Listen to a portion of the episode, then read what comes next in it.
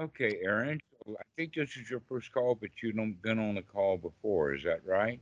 You're on the Sangha group. Yeah, and you and I had one one call um, a week ago. Okay, all right. So, um, anyway, today we had gotten talking just a bit about having confidence. And this is something that's part of the Eightfold Noble Path that most people don't know about. That in fact, um, the Buddha says that he taught only one thing, and that is dukkha, dukkha nirodha.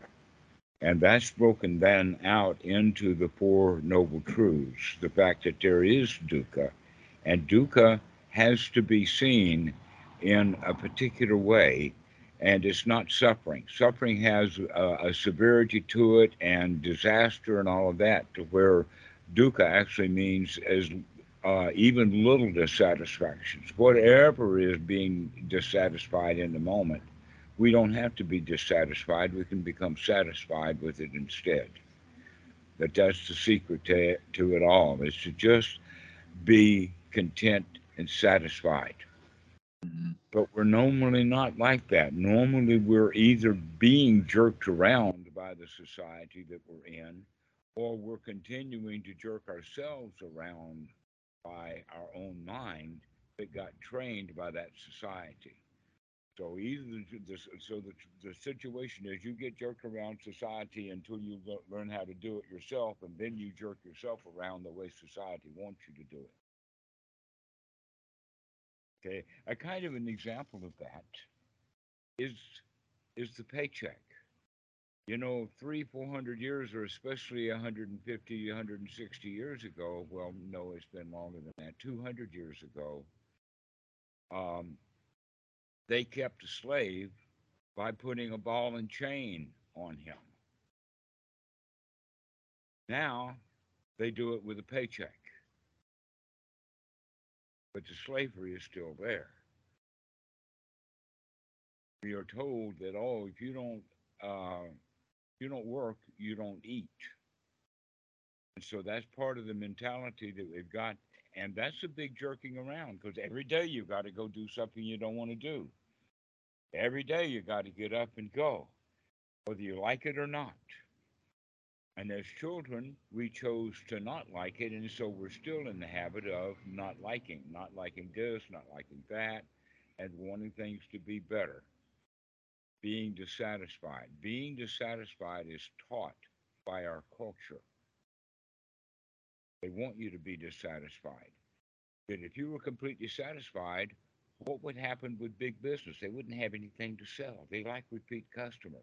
They don't want to satisfy a customer, they want him to return to get more.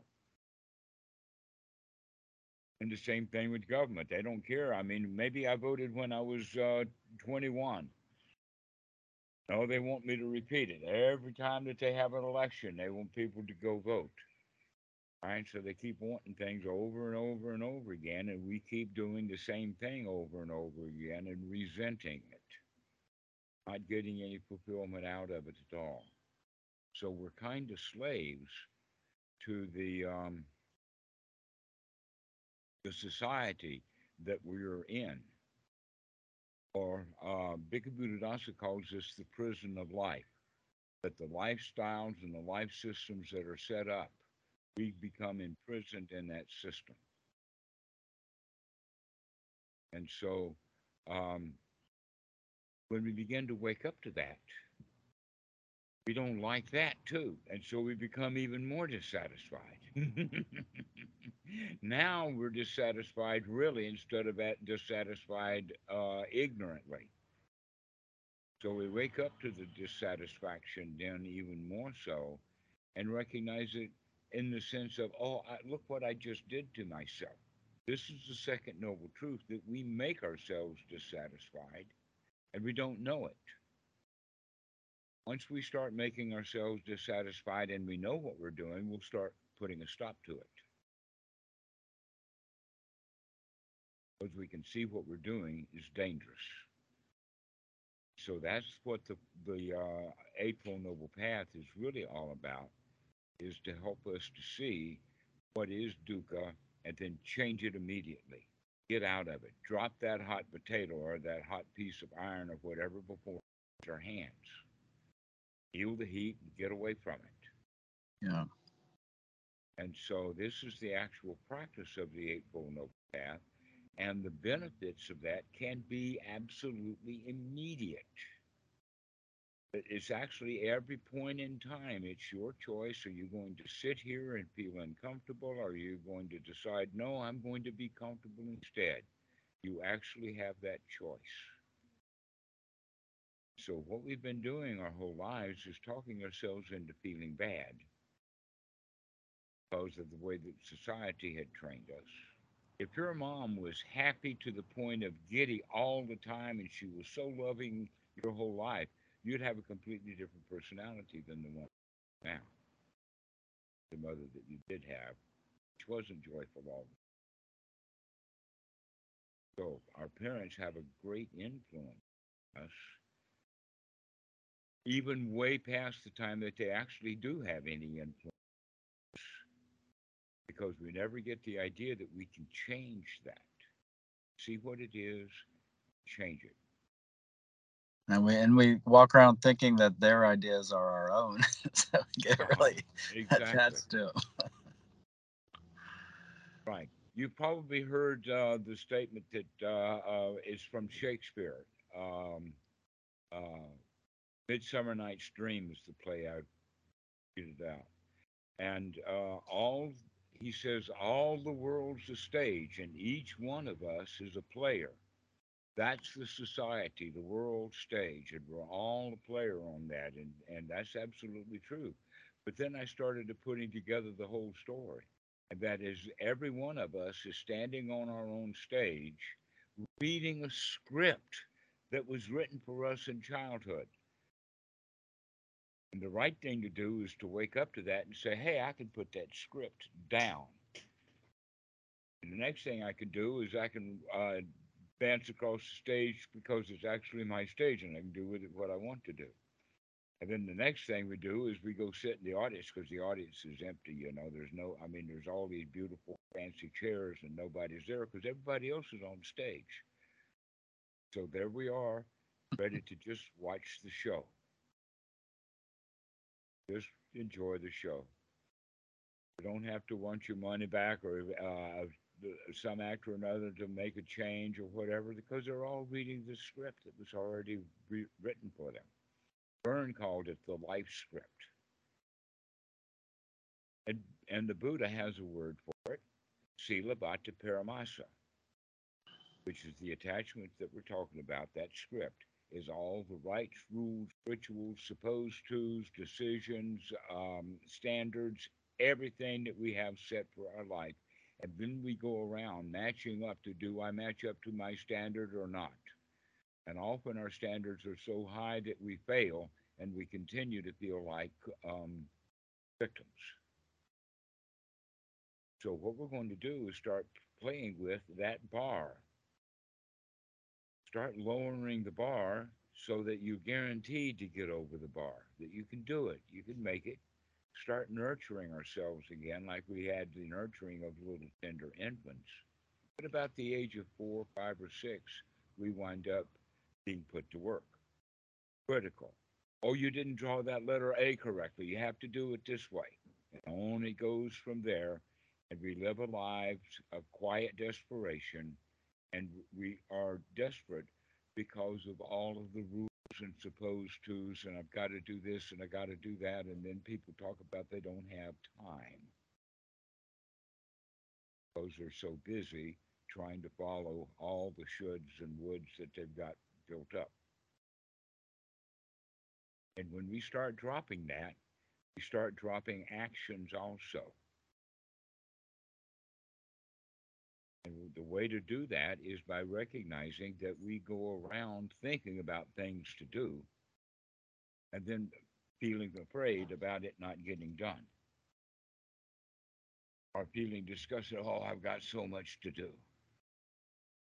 That was just a thought. The thought of, oh, you've got to go do this. Oh, I'm just so tired. I can't do any of that kind of stuff. Listen to that kind of dialogue we have inside instead of, hey, isn't it great we don't have anything to do right now? Yeah, that's really great. So we can have that thought in that same amount of time. One didn't get anything done and felt really bad. The other one didn't get anything done and he felt really good. Right. and so this is the actual practice of anapanasati, and it goes in this direction of number one, we have to remember to practice this over and over again. This is sati, to develop sati, which is to remember. Remember to take a long, deep breath, to remember to look at the kind of thoughts that we're having in the moment, to remember that you can change these thoughts, these unwholesome thoughts. So here we go with these three things running around each other over and over again, and that is to remember to look and make a change. Remember to look and to make a change. And as we do that over and over and over and over again, we begin to build up confidence,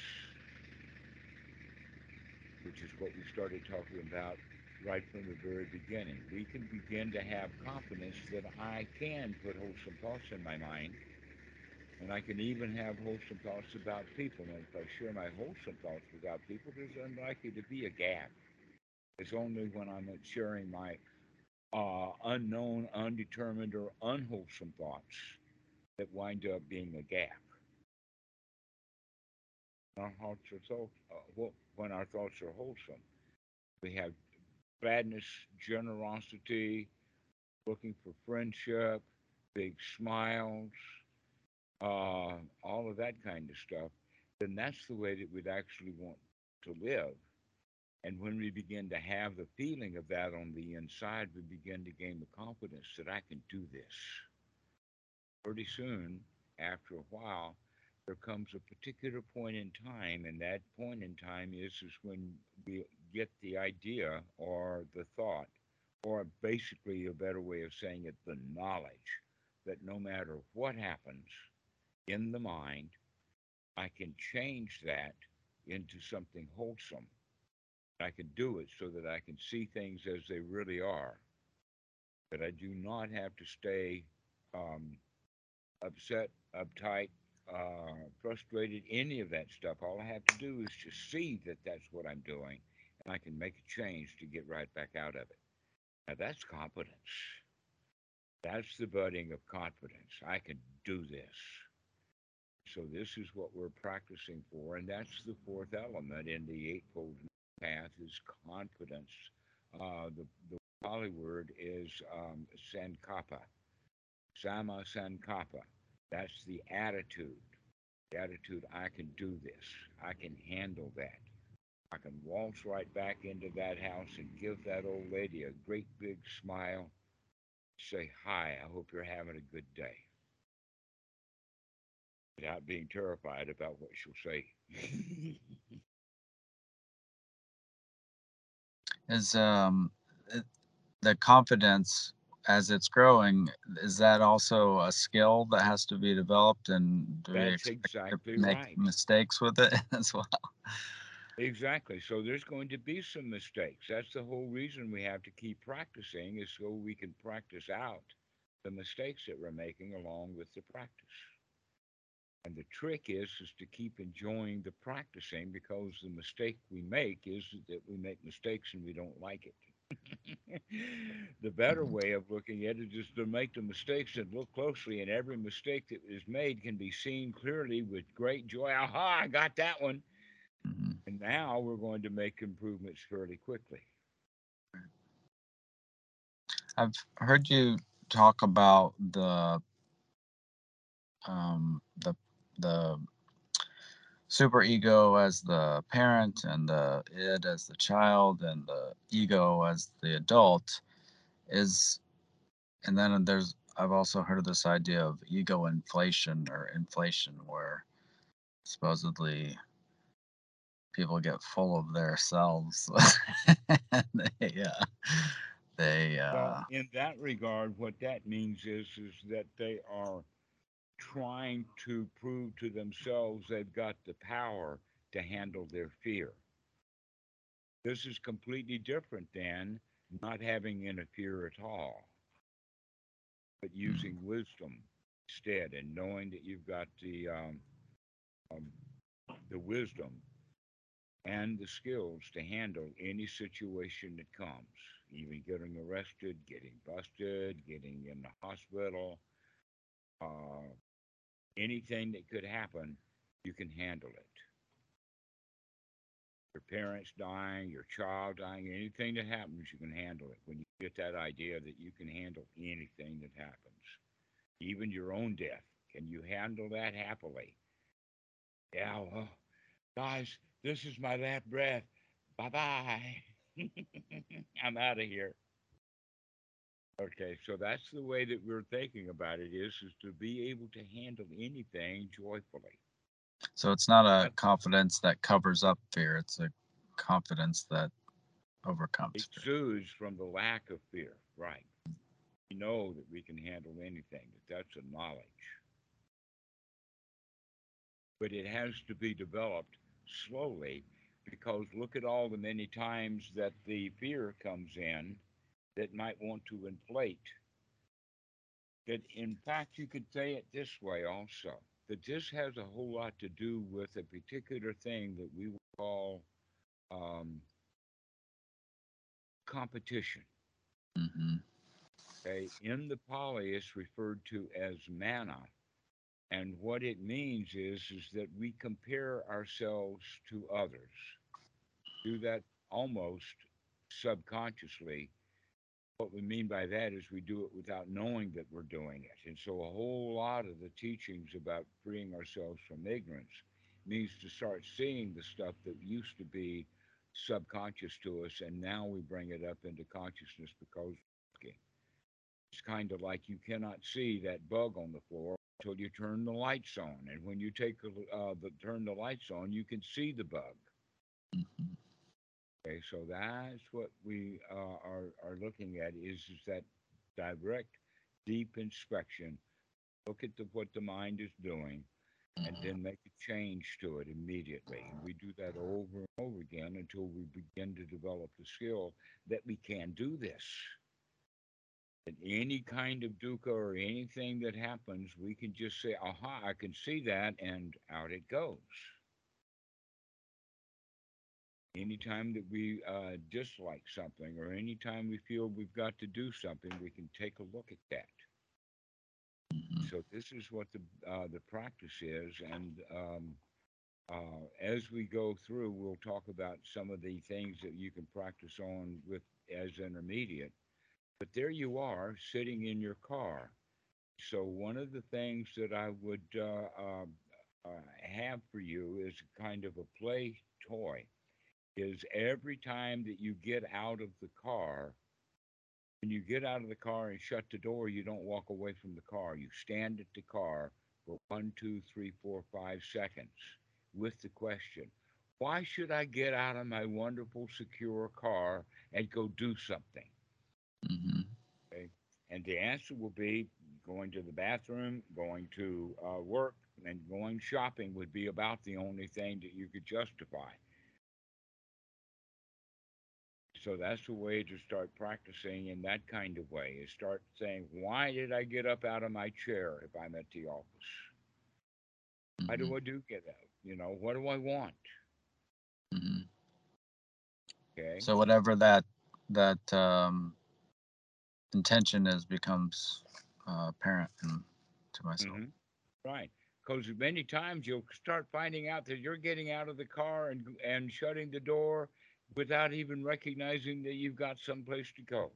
That it's just kind of an urge, and all of a sudden you're out of the car. Many times you don't even know what it was.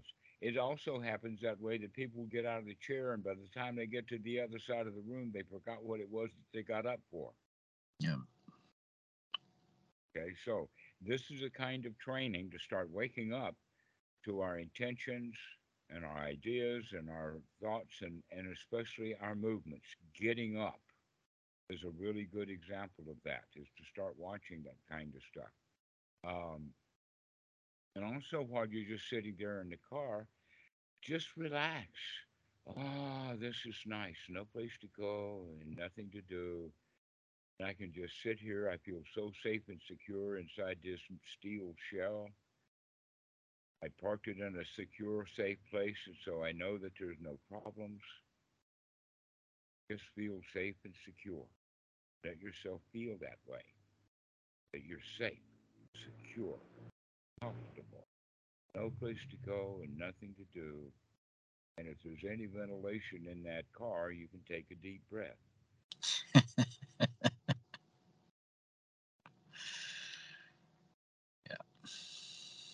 That's the way that I would practice. And what are we practicing? Remember to look at these thoughts and change them to happy thoughts. Change it from unwholesome to wholesome thoughts.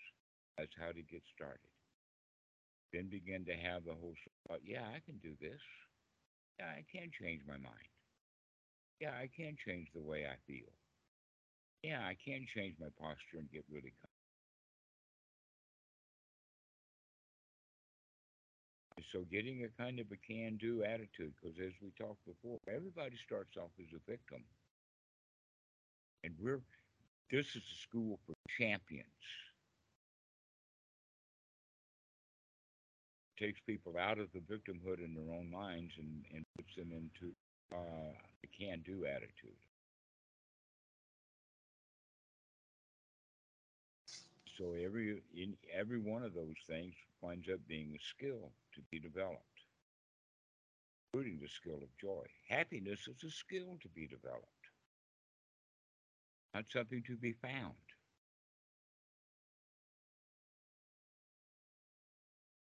Is um would you put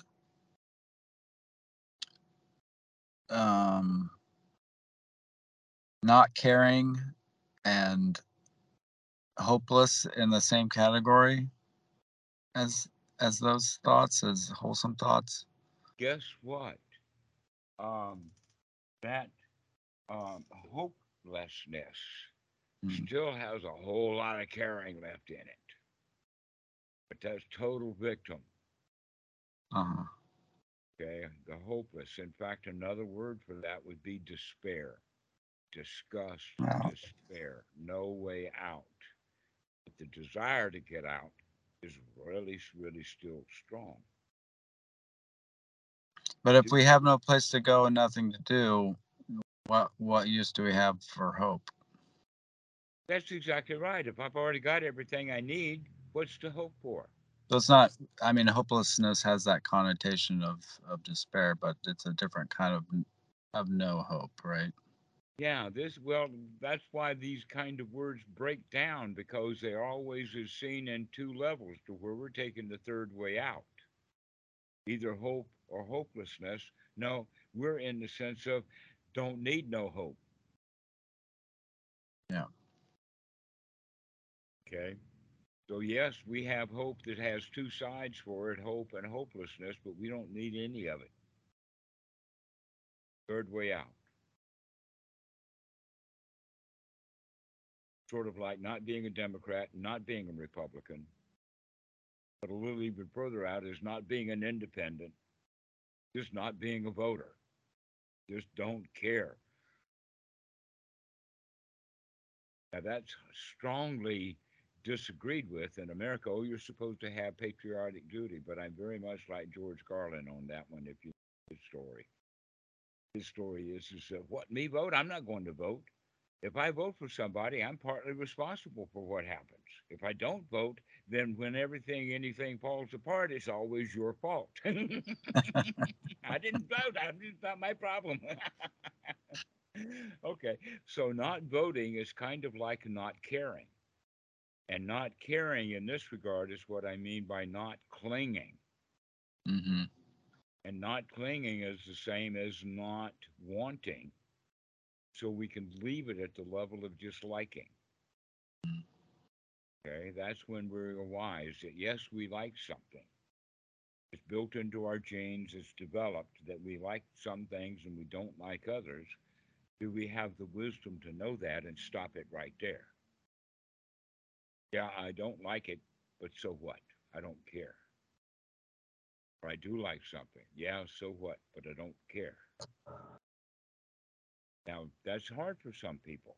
That's why I use the word caring, is because when we use super duper heavy words like clinging, then people don't quite understand what we're talking about. But when you understand it from the sense that we're all going around caring about things. And because we care about them, that, that causes us suffering. Now, at a big level, let us say that someone is in a particular political party and they care about what happens to that political party. But then election comes or the news comes, and sometimes news is good and sometimes news is bad. And here that person is who identifies as that party. When the party feels good, he feels good. When the party feels bad, he feels bad, and he doesn't have any choice about it because he's a Democrat or a Republican. So if you don't identify with any political party at all, then let this one go up. That's okay. Let that one go up. It's okay. That one goes down. That's okay. I don't just care anymore about what happens on that, and I feel a little lot better because I don't care about politics. Yeah, and it's it's sort of like this forgetting that being happy really has nothing to do with anything outside of this moment. exactly. Uh-huh. and so I can be really pleased with myself about not caring.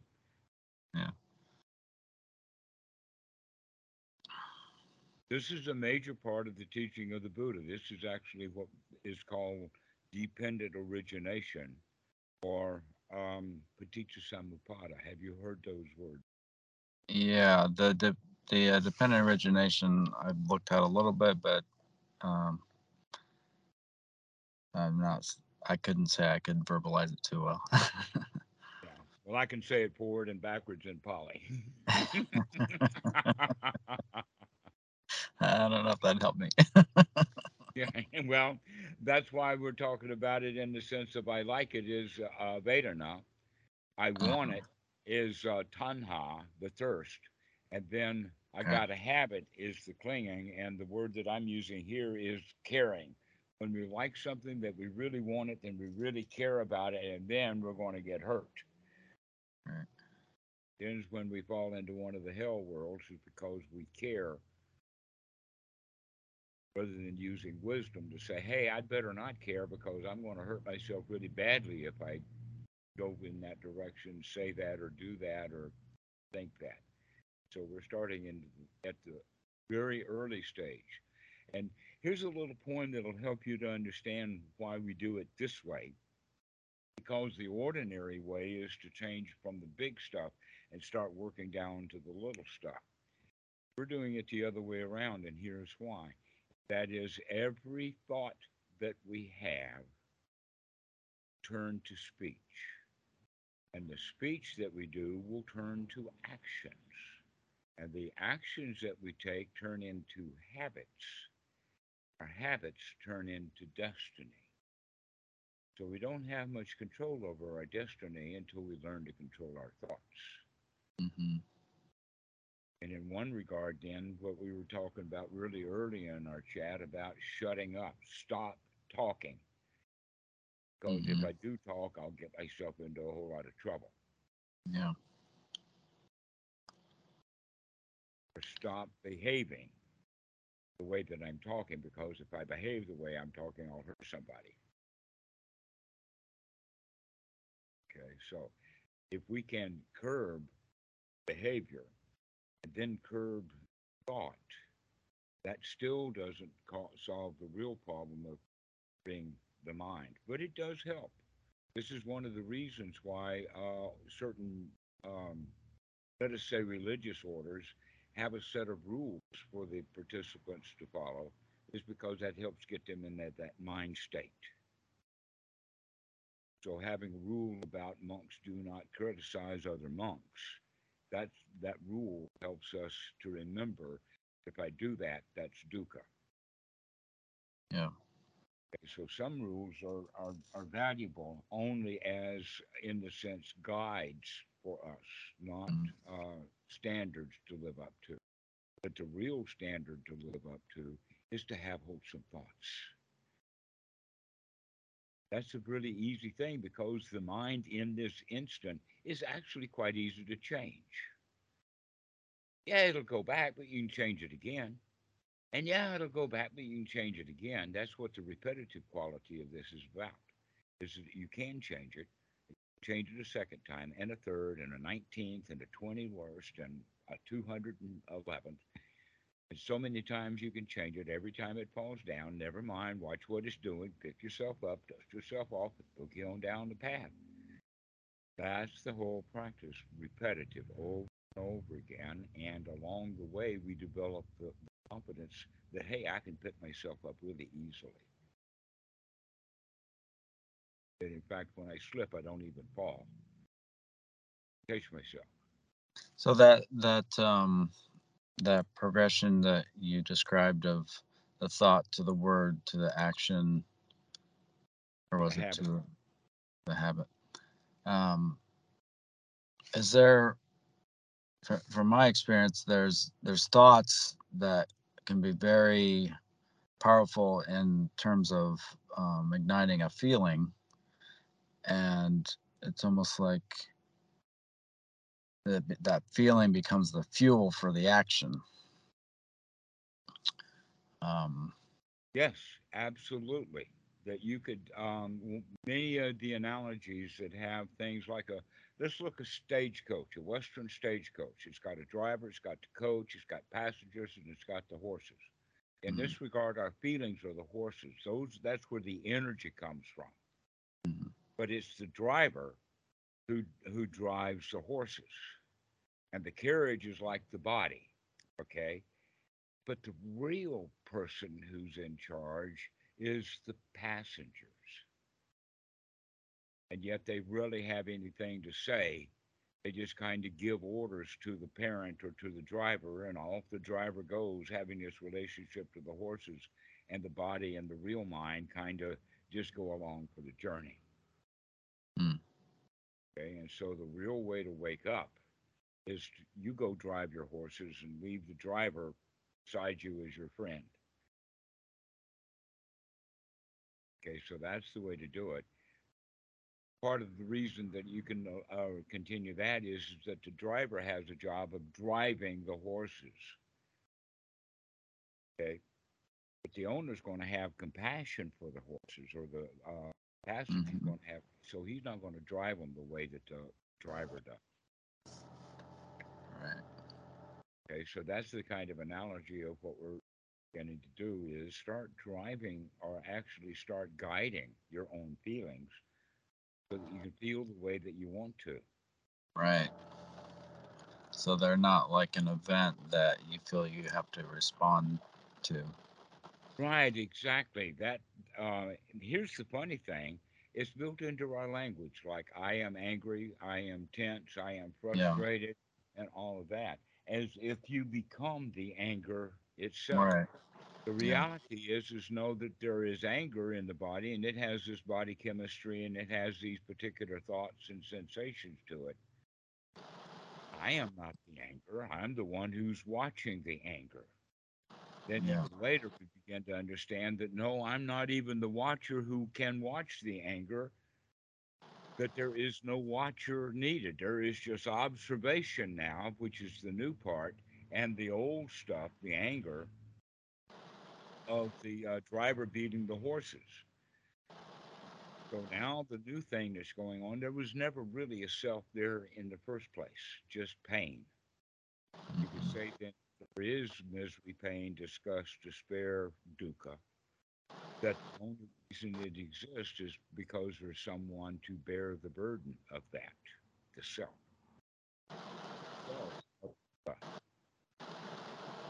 That self comes because of the caring too much. Like I actually literally care myself into existence.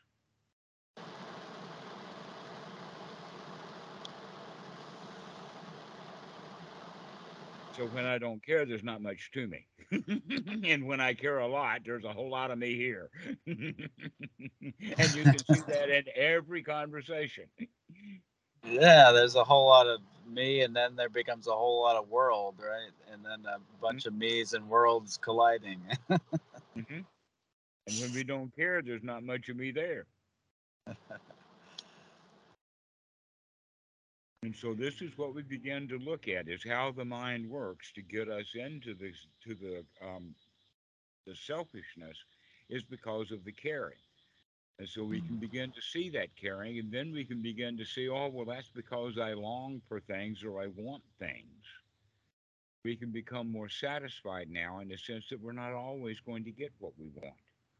And in fact, the only way that we're going to guarantee that we get what we want is by stop wanting stuff. So then we go back a step. Okay, well, I'm just going to be satisfied with right way things are now. I don't want anything. What a nice place to be is when you just don't want anything. You got everything you need. Imagine that you're sitting at a restaurant and the waiter comes up one more times. Can I get you anything more? And the answer is no. I've had all the food I want.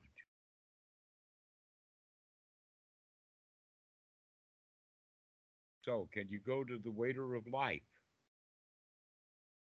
You've always been demanding stuff. Feed me this, feed me that, give me this car, give me that house, gimme, gimme, gimme, gimme, gimme. Now we can sit at the table of life, and when the waiter comes, had enough of.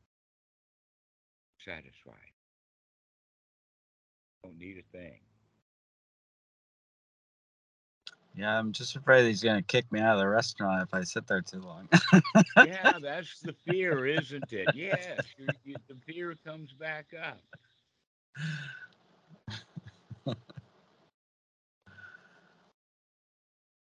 So maybe the, the wisdom is is to eat the hamburger in your car.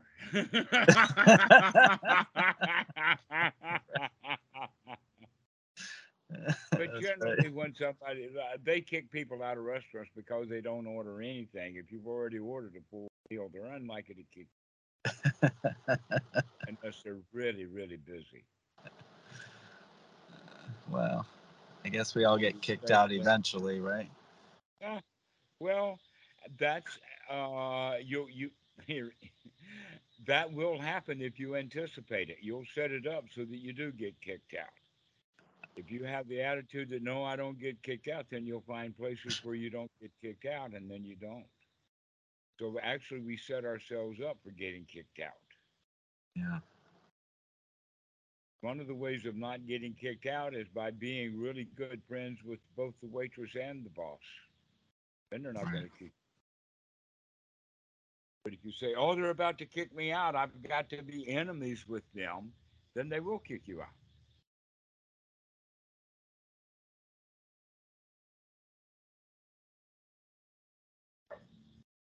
So if you're friends with yourself, you can be friends with the waiter, and then eat not like you out, even though you've had enough. Funny how we look for authorities like that.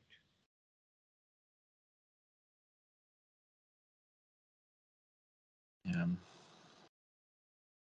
So be friends with whatever authorities that you imagine in your mind.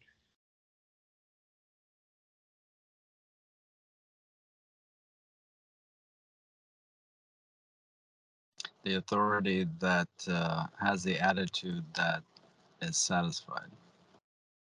Well, that's when you're the authority. You can't expect the authority figures in your mind to be satisfied unless you can get them satisfied with the smile you have on your face, satisfied with your friendship. And that's more important than if they're satisfied with what the work you're doing. Boss is not likely to fire his best friend.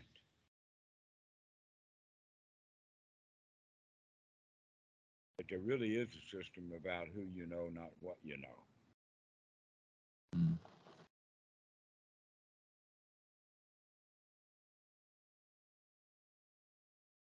So the question, most important question then of all is, well, can you make that kind of good close friend with yourself? Nurture yourself. You take the bar and the standards down. Mhm. Just nurture yourself and enjoy your life for a little while, moment by moment. This is good enough. Remember to take a look. Sun holds thoughts out, like they'll throw me out of here. And, and um, replace it with, oh, well, I'll just be friends with the boss. Then the fear of getting thrown out is dissipated.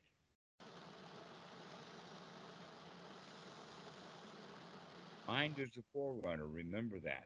So thoughts of getting thrown out will get you thrown out. Uh huh. so we can replace those unwholesome thoughts because that's pretty unwholesome getting thrown out of a joint. Nobody likes that. unless you unless you've had enough and you're just there under false pretense anyway. Well, then you could just waltz right out of the place. You could stand yourself up and walk right out with a great big smile on your face, or maybe a bird in the air.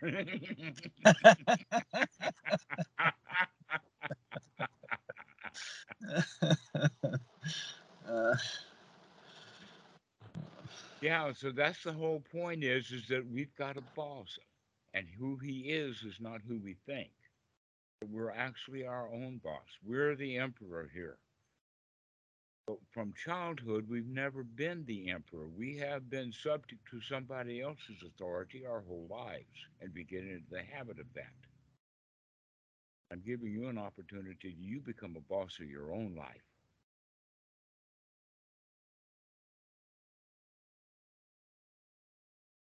You're the lion here. This is what Samma Sankappa really is all about, and it's kind of hidden away in a way because most Western Buddhists they don't come across this aspect of it. But this is actually part of the Eightfold Noble Path. Is get your mojo up.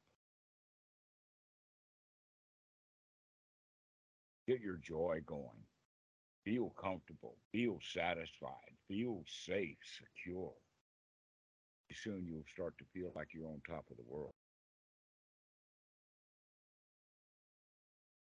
Is what we mean by the super mundane Dhamma, is being on top of the world. Pali is uh, uh, Lokuttara.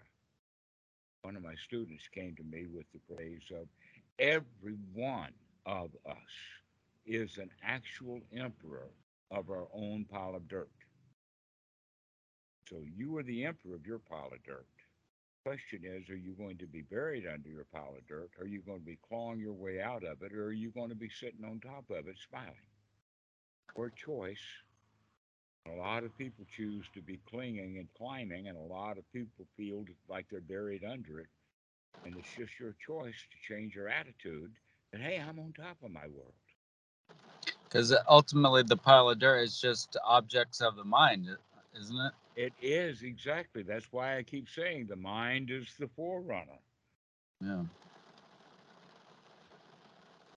So if you have thoughts of you're on charge, that you have thoughts of I can handle this, you you have thoughts of I'm on top of the world. Guess what? You become top of the world. That we do create our own reality with our delusions. I mean, where do you think any automobile, or never mind an automobile, how about a light switch or something interesting like that? How about a, a gas cigarette lighter or uh, a torch or whatever like that? Was only first put together in the mind of a human. Didn't occur naturally. We create stuff why don't we see how powerful we are as creators and start creating something really valuable, like a happy life, satisfied, well adjusted life?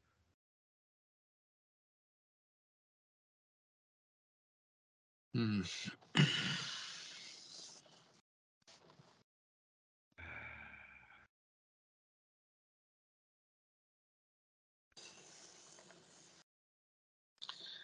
I'm leaning in because I have to hear when the rain kicks up.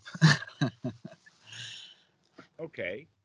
Well, um, what do you think about what we've been talking about? I think it sounds like a noble endeavor. And endeavor is just another word for work, right? Endeavor can be play too. Yeah, okay. But in fact, endeavor is a good word that actually takes the work out of it. Yeah.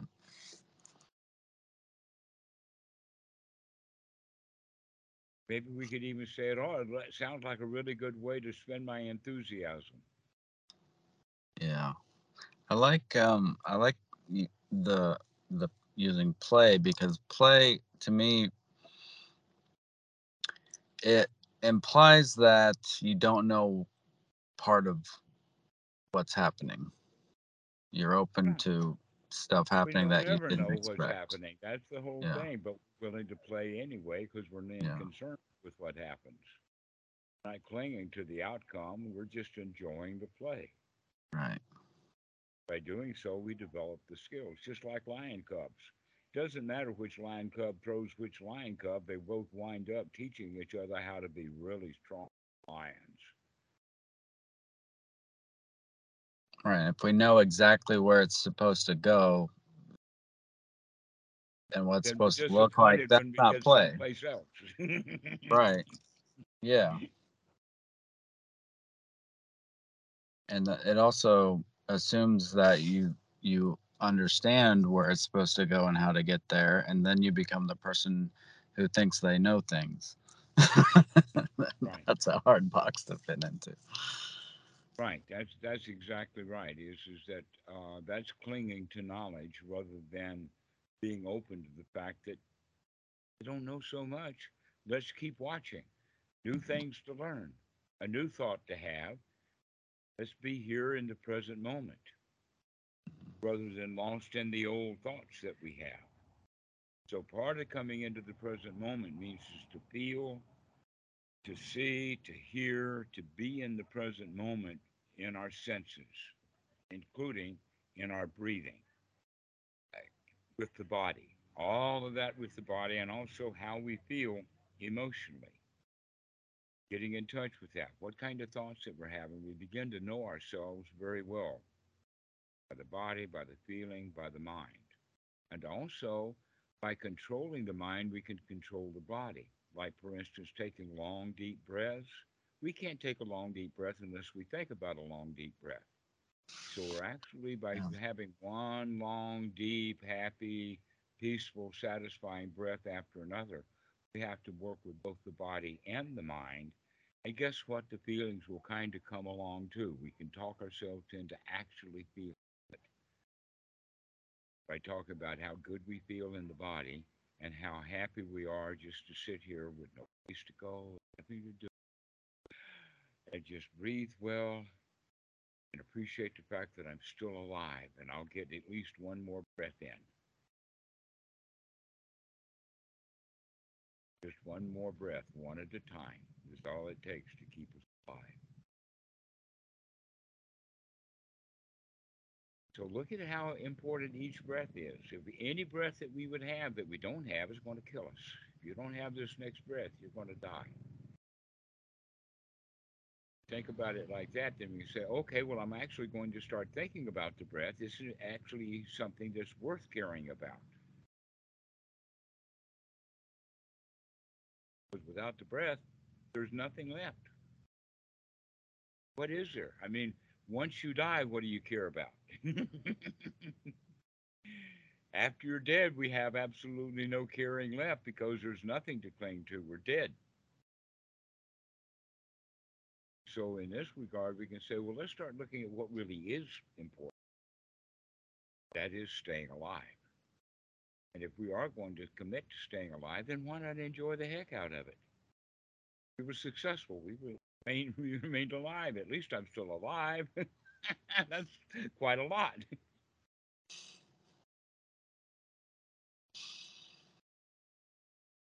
And so we learn to be satisfied in this moment. We've got all we need. We've got our breath, we've got our feelings, we've got our mind, we've got our breath. Still got that, then we got everything we need and we can be satisfied that way. As we practice that again over and over and over again, we get the attitude that, hey, I can be satisfied. Wow, what a remarkable thing that I'm on top of the world now. Get up there any time that I remember to. And that's the part that's really, really um, something that gives you joy, enthusiasm, great delight. So practice well. Practice enjoying this next breath.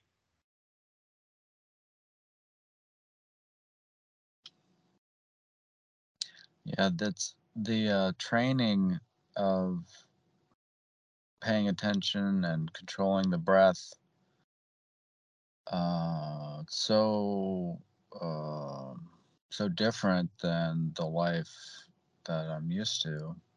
If I think about it, you know, because how many thoughts could I have just avoided if I were paying attention to my breathing, you know? Um, and how much more enjoyment could I have gener- generated? I mean, not to dwell on the past, but Yeah, that's the whole point right there. Catch that. That's exactly right. Ah, that's in the past. Let me at least enjoy it right now. Never mind what happened before. Let's wake up strongly, not just a little bit of, oh, poor me, I haven't been doing this, into, wow, I could do it right now.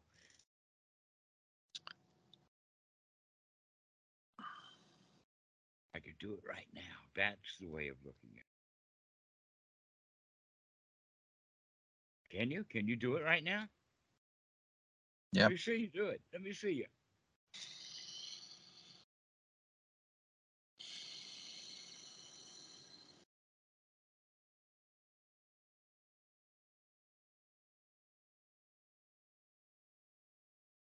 Yeah, okay. So keep practicing like that.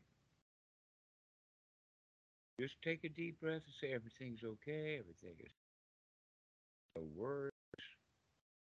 Imagine that there was nothing, in fact, that existed outside of the car that you're sitting in. Your everything is within that car. Can you keep your thoughts within that car?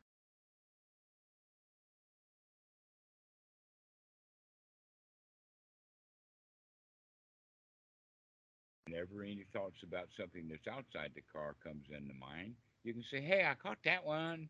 Let me come back in the car. It's safe in the car. Everything is cool in the car." Down the block and around the corner where that place is, oh, that's dangerous. Let me not think about it.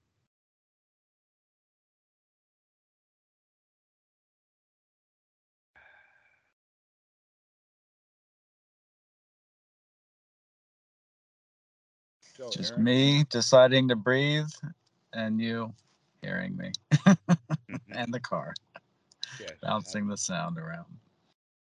okay. So you go practice that for a few days and then call me and we'll continue. Great.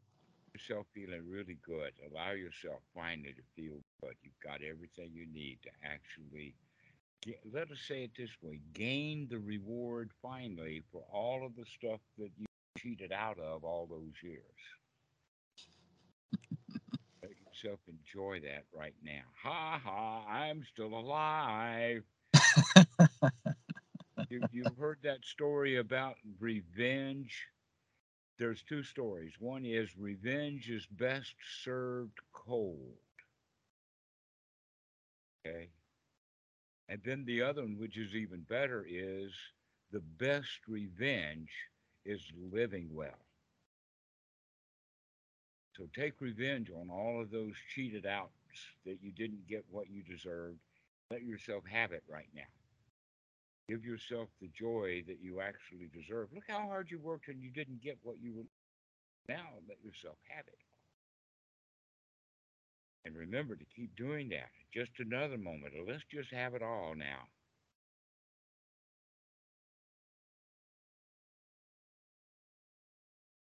An endless.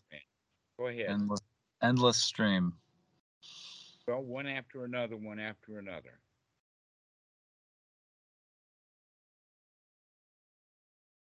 One after another after another is a very now way of looking at it.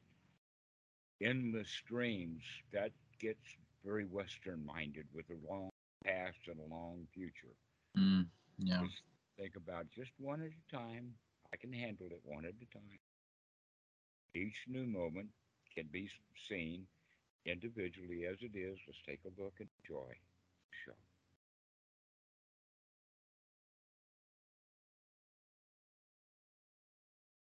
So enjoy doing that, and we'll talk to you later. Okay, Dhammarato. See ya. Swaha. See you.